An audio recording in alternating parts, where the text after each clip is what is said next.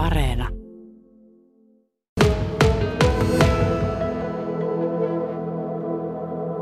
Sä oot pitkään, Terttu, tehnyt ystävän palvelutyötä. Ja varmaan ne juuret on myös siellä sun omassa työhistoriassa sairaanhoitajana ja sitten tuolla kodinhoidon puolen päällikön tehtävissä. Joo, minä olen 29 vuotta tehnyt ystäväpalvelussa vapaaehtoistyöntekijänä. Ja kyllähän se on, että kyllähän se lapsuuden kodista ihan lähtee tämä vapaaehtoistyön tekeminen. Et vanhempani, vanhempani teki paljon vapaaehtoistyötä omalla nimellään, mutta sitten minä olen valinnut tämän punaisen ristin ainoastaan toimin tässä punaisessa ristissä, että mä en jaksa muuta kuin tehdä tässä punaisessa ristissä, joka antaa paljon minun elämään. Mm-hmm. Sä olit täällä, oliko se Juankosken osastonkin puheenjohtajana ja täällä kehittämässä toimintaa?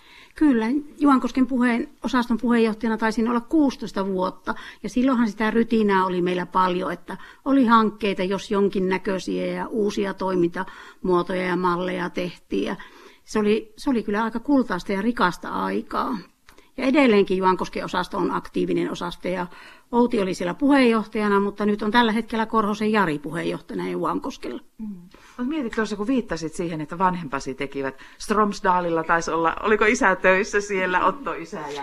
Kyllä, isä oli siellä Römsdalilla töissä hiomossa ja äiti teki maataloustöitä ja oli myös ompelu, ompeluopiston käynyt. Hän aina muisti vanhana sanoa, että minä olen ompeluopiston käynyt.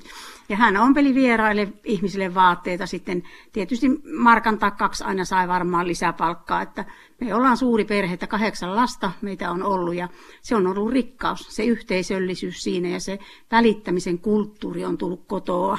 Miten pitkään itse asiassa on, kun mä rupesin miettimään, että SPR sanoi, että täällä kehitettiin paljon toimintoja, mutta missä vaiheessa se tuli tämä tällainen ystävätoiminta, ystäväpalvelutoiminta? No ystäväpalvelutoiminta on, on tullut 1950-luvulla. Itse asiassa 1953 on se viimeinen tieto, mitä on käynyt kattelemassa.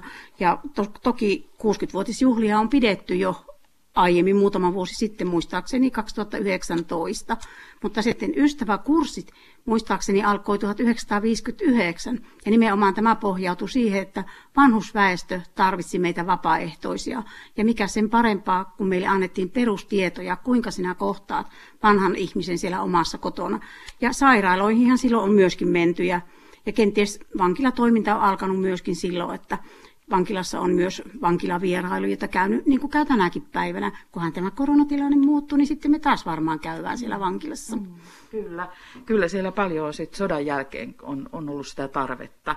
Ja, ja kun ajatellaan nyt tätä aikaa ja tätä eristeneisyyden aikaa, niin kyllä teidän toiminnalle on nyt, jos koskaan, siis äärimmäisen suuri tarve.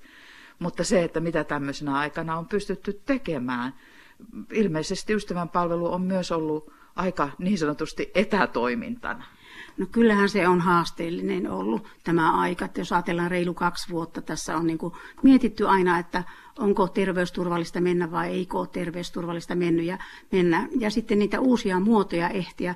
Esimerkiksi tämä kauppapalvelu, että Kuopio-osastossakin mentiin ja, mentiin ja Mikko Sipilä järjesti tämän kauppakassitoiminnan sitten yhdessä kaupungin työntekijöiden kanssa ja ketä kaikkia yhteisöjä siinä olikaan. Eli sehän oli suun, suun, suunnattoman iso apu niille ihmisille, ketkä ei omatoimisesti päässyt sinne kauppaan hakemaan tavaroita tai ei ollut läheisiä, ei ollut omaisia, niin punainen risti tuli apuun. Toki muutkin järjestöt on tullut, että ei ainoastaan me, vaan myös moni muu. Ja sitten yksi juttu, mikä on, niin sitten se puhelimella soittaminenhan on ollut hyvin in-asia tänä päivänä, mutta siinä on isoja kysymysmerkkiä, että miten, miten me saadaan niitä ihmisiä vastaamaan siihen puhelimeen.